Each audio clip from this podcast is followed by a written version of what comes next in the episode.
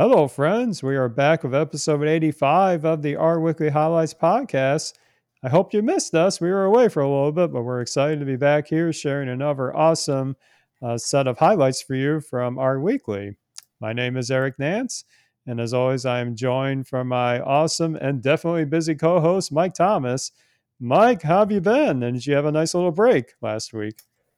I did have a nice little break. Uh, we fortunately escaped the shackle that that keeps us at the R Weekly uh, blog desk for uh, a week, which was really really nice, and I got to spend a little bit extra extra family time, which was great. And I know that you uh, soaked up some sun on the beach. Sure did. Went back to some of my old uh, stomping grounds, as they say, up in Lake Michigan. It was a ton of fun had absolutely no internet access. So I was completely off the grid, which was, uh, you know, sometimes you need that little refresher a bit. Certainly, I was curious about the things I was missing, but it was good just to soak up some sun and let the kids get a lot of energy out on the beach and hopefully give me a chance to relax a little bit. So there was some relaxation to be had. And yeah, coming back refreshed, although as we were joking about in the pre-show, which may or may not ever be released in the future, I got a really uh, unpleasant surprise back with apps that are crashing and HPC systems that absolutely hate me right now. But we'll talk about that another day, of course, because we're here to talk about R Weekly. And we're actually going to be covering last week's issue to make up for the, the little break we had.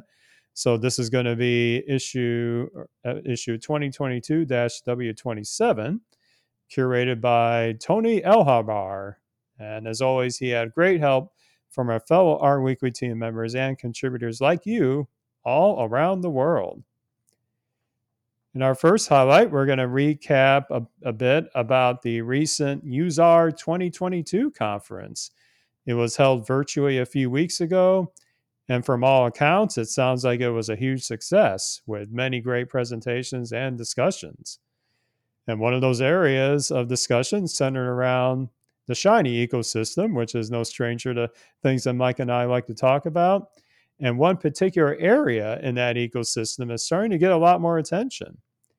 And a real pioneer in this space is Peter Solymos, an ecologist and technologist who led a very cool presentation detailing important best practices with encapsulating your Shiny applications into Docker containers.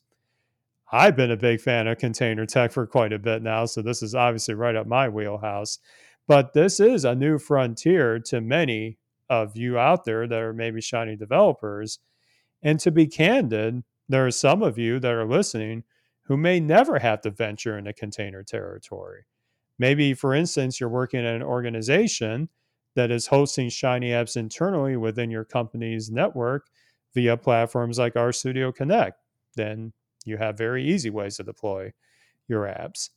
But the world of DevOps is certainly merging in with places or worlds like data science workflows, where in the advent of container technology, combined with innovations in deploying containers as full fledged services, has opened up some really big possibilities for the Shiny app hosting space.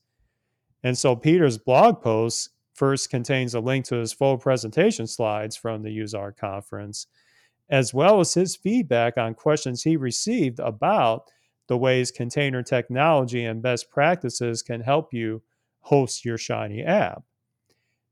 He starts off with some fundamental recommendations, such as when you're developing your container, you need a starting point. That's what we call the base image. That's going to be kind of the canvas that you build these layers on top of finding a robust base image of your container and then defining your layers on top where you're installing some of these system dependencies, you're installing maybe something you need for your app that R needs or, or other things like that.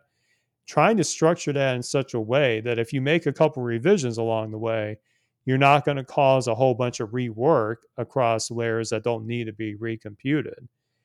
This is obviously a, um, a concept that may sound pretty foreign if you haven't dived into container tech, but there are some logical principles that are analogous to like building effective functional programming in R itself. And now the logical question might be as you're listening to this is just what can where can you actually host one of these containerized shiny apps? You've done your diligence. You've got a nice docker container. Where the heck can you put it?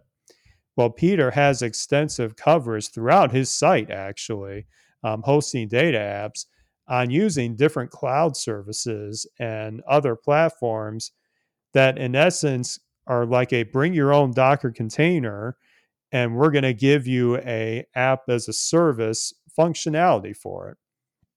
Things like DigitalOcean's one click app deployment and also going all in on things like Kubernetes for high demand and high scalability of your container deployments. That those are just a couple possibilities, as well as other container first frameworks like Shiny Proxy as well.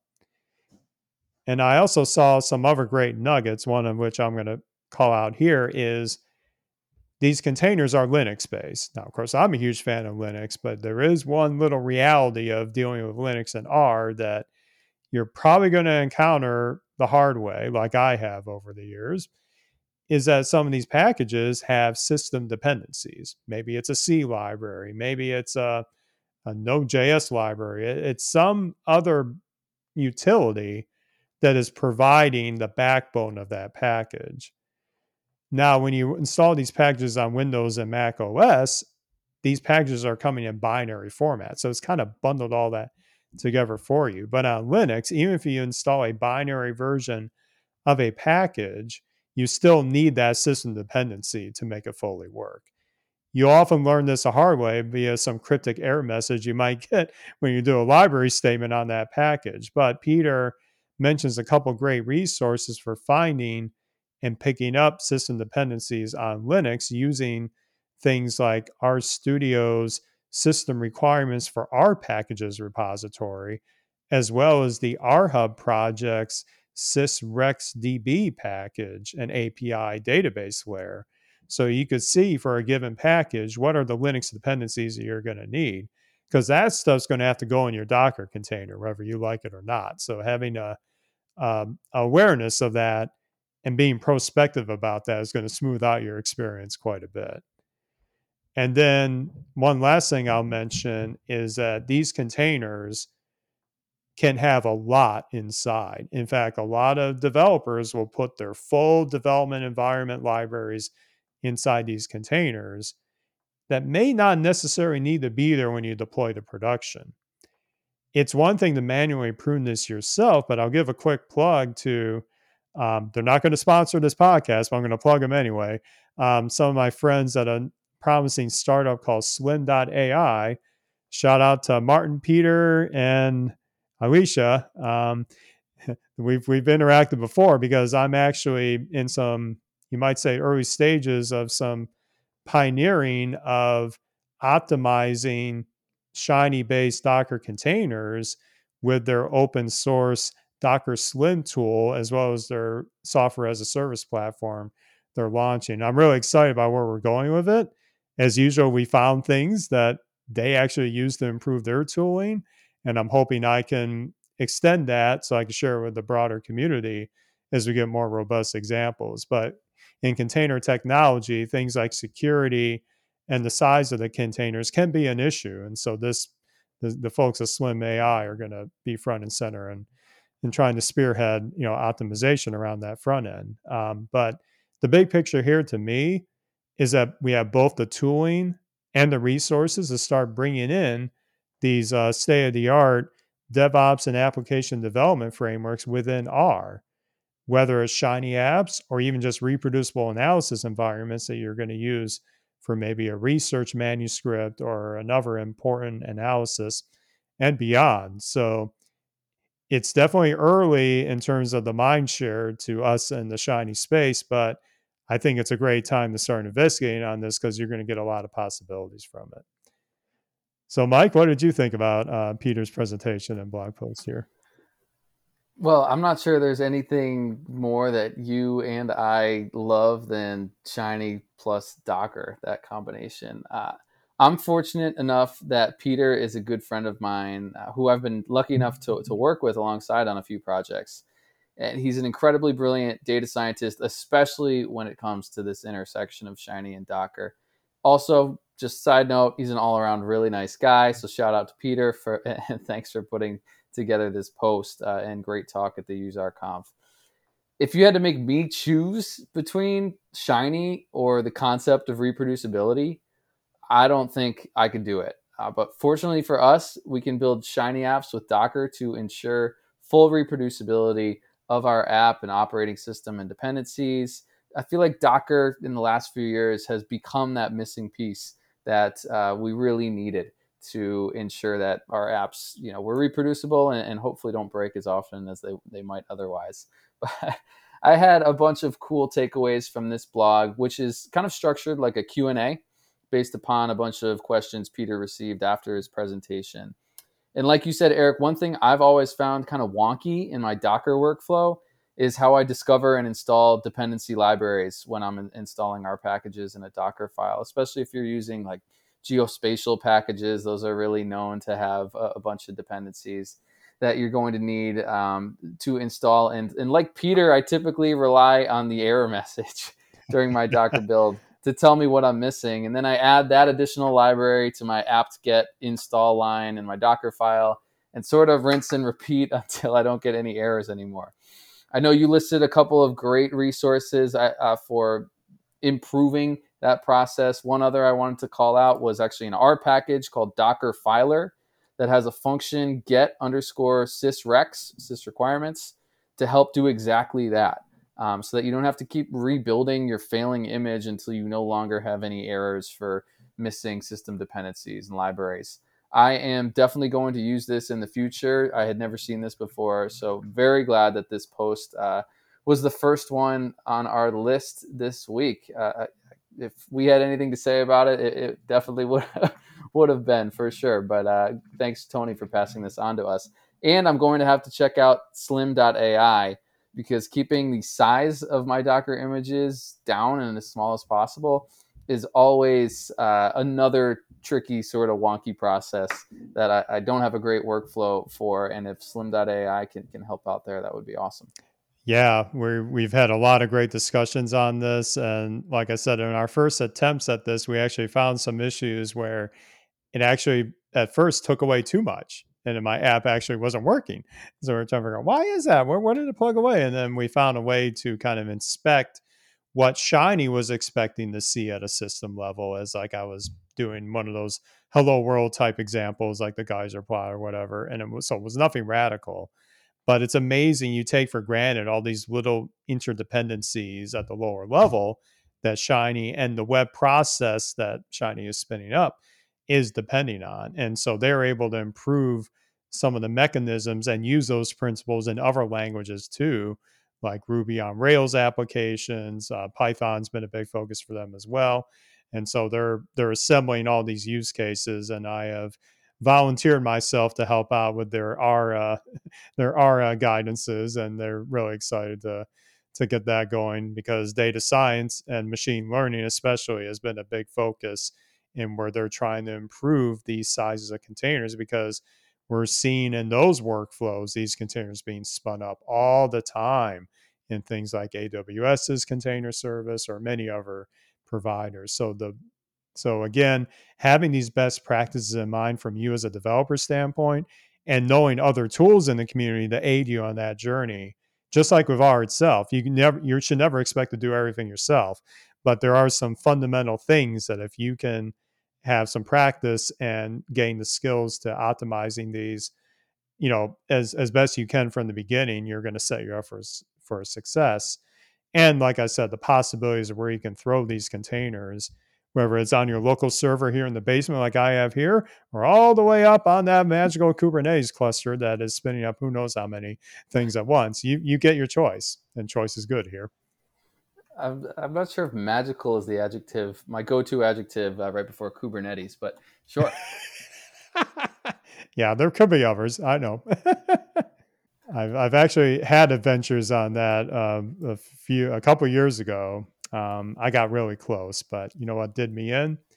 The firewalls of where they were going to access that application. I had everything ready to go, but their company firewall blocked it. So, whoops. that F word, the firewall. Yes. Yes, no, that one. it- Yeah, yeah. I'll, I I'll keep it. Uh, keep, I'll keep it PG for We- the podcast. we are a. PG podcast. You should have heard the pre-show though. But anyway, yes.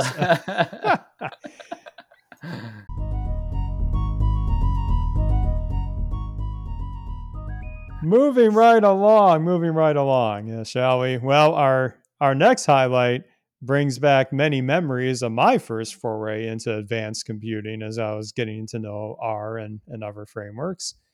And yes, much of the talk these days is on things like web apps, sophisticated apps all wrapped tightly in JavaScript and other languages, all the pretty things you can do. And yeah, nothing wrong with that. Heck, we build shiny apps that look good. We have no, there's no shame there. But in my daily work, I'm also always going lower level. And when I say lower level, every single day, whether for the work stuff or frankly for my geeky stuff at home, I'm in some form of a Linux shell because I can accomplish a whole lot of things in there. And it's also necessary to debug, let's say, cryptic HPC errors that I have no idea what's going on. Again, you didn't hear anything here. Um, but yes, I think you can accomplish a lot of efficiencies with just a little know how and getting around in a terminal, and in particular, the various shells that you can execute to bring a lot more efficiencies, just waiting for your command, so to speak. And so, indeed, when you look at an IDE like RStudio or even Visual Studio Code, you've got one of those fancy terminals waiting right for you if you want to take advantage of it. Also, when you get into realms of data science and statistics, there are many kind of domain applied domains in these areas where mastery or at least you know solid skill set in shell based and terminal based programming is a huge asset like in bioinformatics i had an early part of my career where i was analyzing pretty complicated genetic data sets and we had to get to the shell to even get the data in a usable state so that i could turn loose of r on it. If you uh, find yourself in that situation or you're just curious and you want to get more effective with shell programming, where our next highlight is a blog post from Elizabeth Brooks, a PhD candidate, and has written this amazing guide on how various concepts in shell based programming relate to a lot of the things you are already doing as an R user this is something I wish I had had about 10 years ago, but hey, you can't turn back time. Better late than never. Um, there's a lot of information here. So I can't unpack all of it in this highlight here. But at a high level, what Elizabeth has done here is provide this terrific mapping between common R commands and shell commands in the popular ZSH and bash shells, two of the most common shells you'll find in in basically Linux and terminal programming. I do want to give a special shout out to the fish shell. I use that every day, and that's super awesome. But you know, there's choice in everything in open source. Any association to the band Fish? I bet you can make a macro to do it. I wouldn't be surprised if someone had. um, that's I actually learned about that fish shell from the aforementioned Martin from Slim AI. So thank you, Martin, for getting me hooked on fish. But anyway, what Elizabeth work ties in is practical operations like creating and displaying variables. There are some little intricacies of doing that in a shell-based script, or defining control structures and loops, basic arithmetic, and neat ways of printing maybe a subset or an index portion of an array or other type of vector. I believe I know enough to be dangerous, so to speak, when I do these kind of one off or sophisticated piped commands in a terminal. I mean, how many times have I tried to count the number of lines in a text file with the with the old school pipe operator? You can't you can't get away from that. I always remind people the the R community didn't invent the pipe. The Linux community invented the pipe. but but also what I think the resources here in this post are going to help me become a more effective shell script developer. When I say shell script, these are analogous to what you would write as an R script that contains all your function calls and variable derivations, data set importing.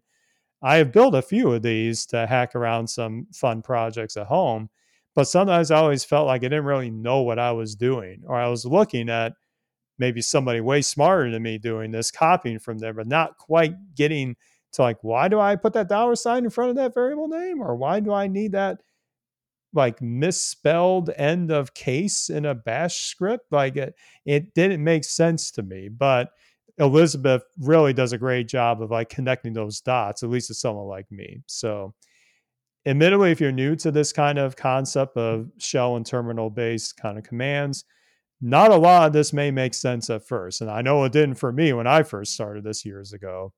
But I think with some practice, you'd be surprised at the wins you can achieve with a mastery of shells like ZSH and Bash and Fish and whatever shell you want to throw at it. So I'm always in the shell. Mike, are you always in the shell too, or are you just uh, more comfortable in the R itself?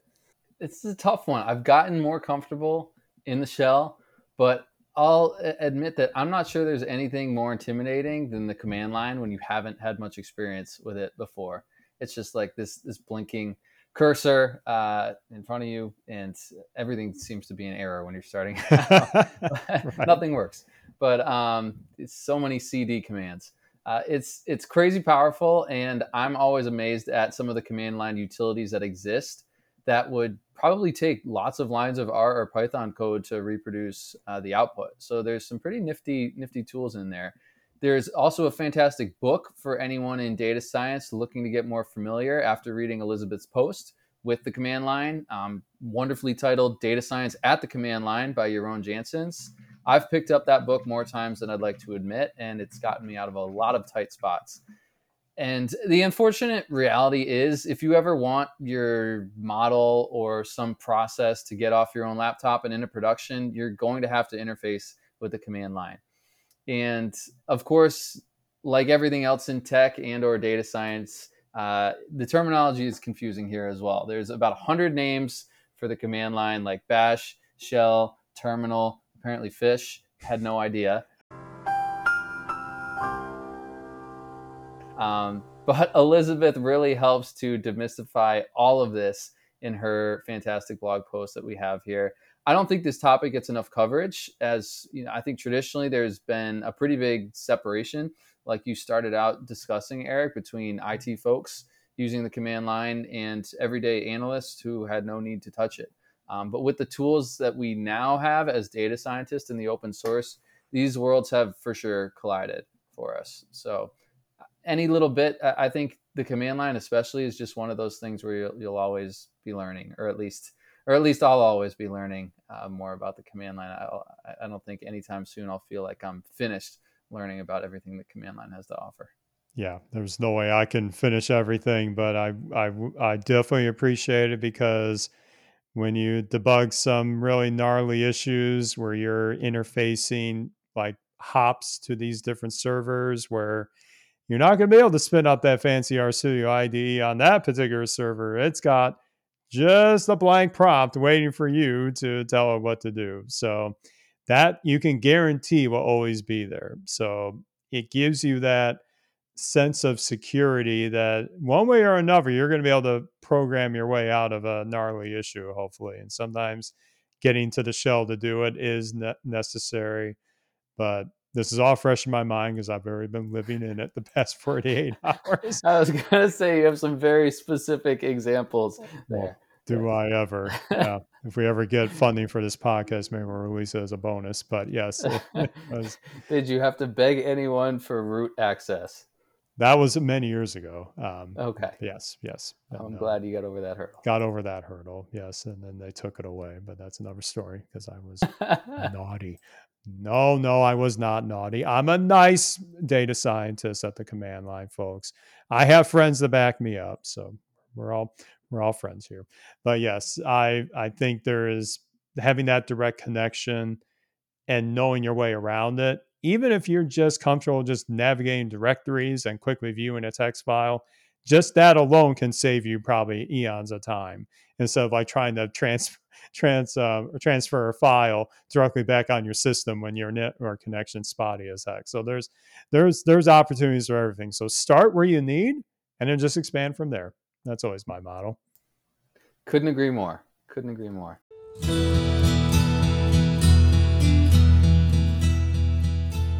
So So we're going to round out today's highlights with um, more of a practical look at the world of open source and particular development of open source. Of course, one of the biggest strengths of the R ecosystem is the community of packages and the diversity of who is making these packages, all their infrastructure, their development practices. You see everything across the board. And sure enough, I've used many packages in the past where there may be I run into a corner case that the developer hasn't thought of. And I never expect a developer to solve everything for me. I'm just happy that they made it. So it makes my life a lot easier. But I do want to give back. And what are some great ways of giving back? Well, of course, we talked about things like reproducible examples and the like. But as you're starting to evaluate what is out there and evaluating kind of what is the what is like the the cadence of development, that's where our last highlight, another terrific blog post from former R Weekly curator Maëlle Salmon has authored here on the rOpenSci blog for evaluating GitHub activity for contributors. So, from the perspective of somebody who's looking to give back, what are some of the techniques or practical things you can look for? So, there are some pretty important ones to start with that can maybe save you some time, like seeing if that repository is actually still active, because there are some uh, repositories out there that are called archived. So, that means development has completely stopped. They're still putting it out there, but there ain't going to be any updates on it. So you got to keep that in mind if you're picking something like that for your next project. But then tools that GitHub can give you, such as specific um, parameter settings in their UI to flag a repository to watch more closely for activity, maybe issue updates, source code updates via pull requests. You can opt into seeing as much activity as you as you like to see which is always fascinating to me to kind of see the different cadences of development the different time spurts involved i'll admit on air maybe i'll regret this but i tend to watch a lot of the RStudio repos because i'm so fascinated by some of their development especially what we talked about recently with the quarto engine there's been a flurry of activity on that one that's been supremely fascinating to watch. So GitHub makes it super easy to watch things like that. And then also looking at other kind of meta issues, such as how they do their issue tracking, how do they prioritize issues? Are they using project boards? Like, what are some things they're doing from a code activity standpoint? There are lots of things that developing in the open can give you a lens to. It's just up to you to, to kind of look into it. Um, and then Maëlle concludes with also looking at things like who are the main authors, what's their activity level, maybe looking at other projects they're working on. You can you can learn a lot just by seeing what a one of your favorite developers is up to. I mean, gosh, I've I've looked at a whole bunch of things that the RStudio folks have developed, as well as some of the folks like um, those in in charge of the Rocker project with R based Docker containers, kind of seeing what they're up to. So there's so much diversity in that, but you often might see a nugget that doesn't get a lot of attention, and you see they're working on something that's been kind of more on the down low, but you might be able to use that for your project and maybe give back if you find it useful. So these are lots of great tips here. Um, check out the blog post for much more but I think it's great. It's a great set of criteria as you're beginning to maybe pick a project that you want to incorporate into your main workflow and also ways that you can kind of assess if you give back what that relationship might look like. So awesome blog post as usual, Maëlle. Uh, Mike, what did you think about this? I like coming back to this topic every once in a while because it reminds me that there is this disconnect between the number of uh, folks who develop these packages for us and, and, the number of users is like orders of magnitude right more than the number of people who develop and maintain these packages right so um, this leads to, to that disconnect from reality where, where half the world can be relying on something that you built in your free time and now you suddenly have to maintain something that has become way bigger than you initially anticipated you know, and with increased number of users comes an increased number of edge case bugs that you may be faced with. So I really love the R OpenSci blog posts and especially those that come from Maëlle. Um, this is on one of my favorite topics, and mostly because I feel like I always learn more about this whenever I see one of these blog posts around how to be helpful and not on GitHub, which is a little tricky. Oh, shoot. Okay, we're this episode's PG thirteen. We're gonna need the explicit tag, but you know, th- this is a topic that we have covered a few times on the podcast. And open source software is amazing, but it's often thankless, and even more often than that, it's unpaid. So, being respectful and using your resources to see if this package that you are potentially going to depend your project on is being maintained, if you have opportunities to contribute to it, um, even if it's just contributing to the documentation, that goes such a long way. So, really great step by step from Maëlle on how to start getting your hands dirty and contributing to these packages and understanding, um, you know, where they are at in their life cycle. Yep, and there's like I said, there's a whole bunch of variation out there, and no one model is is right. I mean, but I think you can. One other takeaway I've had is that I've gleaned some of these principles that you know major organizations or even just you know solo developers out there are using to manage their their code, managing the issues around that, and I've been able to bring that into my development best practices. So it's it's amazing what you can learn just by seeing how others do it, and then even better is when you get a dialogue with them and you kind of understand what was in their mindset. But this is all this is all readily available, and rOpenSci in particular has always been one of the the leaders in helping others get into contributing to open source with their ecosystem and giving them great guidances to prepare them for that. So uh, it's always I I've come to rely on a lot of their guidances already, and so this is no exception to that. So Excellent. As always, we have that highlight as well as all the other highlights in the show notes of this episode. And before we wrap up here, we'll talk about some other, you know, little nuggets here and there that we, we saw in this issue. I want to give a great shout out to um, Jesse Mostipak, who had a wonderful guest post on the Data Science by Design blog on her journey of live streaming her coding adventures to the entire world. Um, and I've mentioned it maybe in other episodes of this or in my Shiny Dev series live streams, but people like Jesse and Tan and Daniel and and and many others have been inspirations for me to when I had more time to do my development work in the open and sharing my process of solving things in real time and not being afraid to fail, but just using as a learning opportunity and showing that nobody has to be perfect to be a great contributor. But Jesse was certainly one of those that totally inspired me. So read that if you're ever interested in kind of seeing what benefit you might get out of following a similar journey. So yeah, absolutely. Great, great call out and great, uh, awesome to see Jesse continue to learn out in the open for us and do all that nice live streaming that we love. Um, a couple shout outs that, that I'll uh, say here. One was on, I'll go back to Shiny, our Shiny caching blog post by Appsilon on the top three ways to cache interactive elements in Shiny.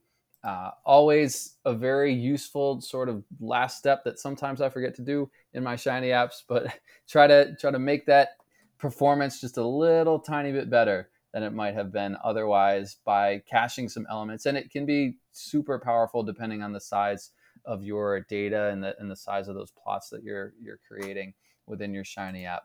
Also, there was some suspect uh, data scientist who wrote a blog post called "Shiny and Arrow" that made its way on the RStudio blog last week. I would, I would take everything in there with a grain of salt uh, for sure. But if you are a Shiny dev who is looking to improve the speed and processing of your app, Arrow might be a great place to look. Uh, it's been a great, great resource for me. It's really changed the game in, in a lot of the work that I do. Yes, and, and, Mike, as always, is a humble Mike here, but a big congratulations on that post. I, I, I was so eager to see that when it came out. So you must, if you're involved at all with trying to eke out some more performance out of large data and shiny, you out there need to read Mike's post. So that will be linked, of course, in the in the show notes. And congratulations again. And I hope we we see more blog posts from you on this topic in the future. Thank you. Thank you. You know how it, it, takes time. That's why I have so much respect for everybody that does submit a blog post every week because it takes it takes a whole lot of time to put a blog post together, but it's uh, it's fun when it comes together. Absolutely. What else is fun? Of course, our back catalog. If you want to listen to previous episodes of our R Weekly highlights and kind of see where things are, well, the best place to go is rweekly.org. We have linked to the podcast right at the top, and we're also making some infrastructure improvements. Um, some big events are happening. We're going to be able to talk more about that soon, but things are slowly on the mend, and we got some big plans on the curation team to revive some of our processes. And yes, there probably will be R and Shiny involved. So you know we're going to have fun with that. We got some really smart people behind that one. I'm going to be just along for the ride. We got some really talented folks who are going to be spearheading that one. So hopefully you can share with that soon. And we welcome your feedback as always. Um, but Mike, speaking of feedback, if our listeners want to give you a big pat on the proverbial back and congratulations on your post, where can they find you online? Don't need to do that, but I am on Twitter at Mike underscore Ketchbrook, K E T C H B R O O K. Great. I am at theRcast, and lots of things are about to happen in a couple weeks. So I'm I'm head down getting all that prepared, but I will definitely be shouting out a few things before and definitely during RStudio Conf, which is yeah less than two weeks away as we record this. So, yep, lots of things happening. But that will do it for us for episode 85 of the R Weekly Highlights podcast, and we'll we'll be back with another edition likely very soon.